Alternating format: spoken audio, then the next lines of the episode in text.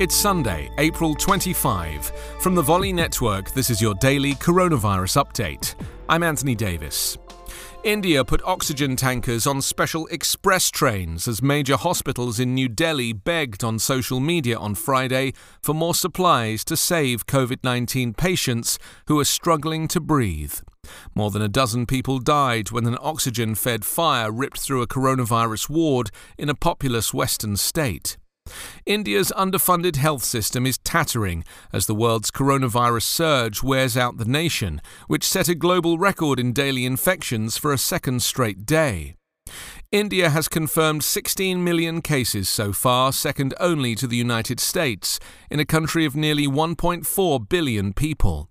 India has recorded 2,260 deaths in the past 24 hours, for a total of 186,920. The situation is worsening by the day, with hospitals taking to social media to plead with the government to replenish their oxygen supplies and threatening to stop admissions of new patients.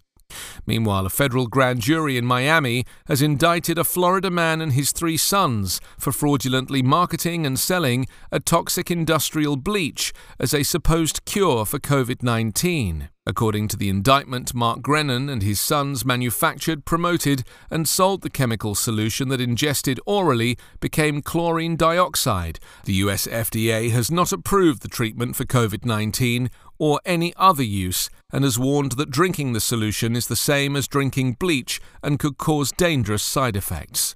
The current number of tested US coronavirus cases has increased to 32,786,971. 585,873 people have died. Coronavirus Update is part of the Volley Network. Find us online at coronapodcast.org.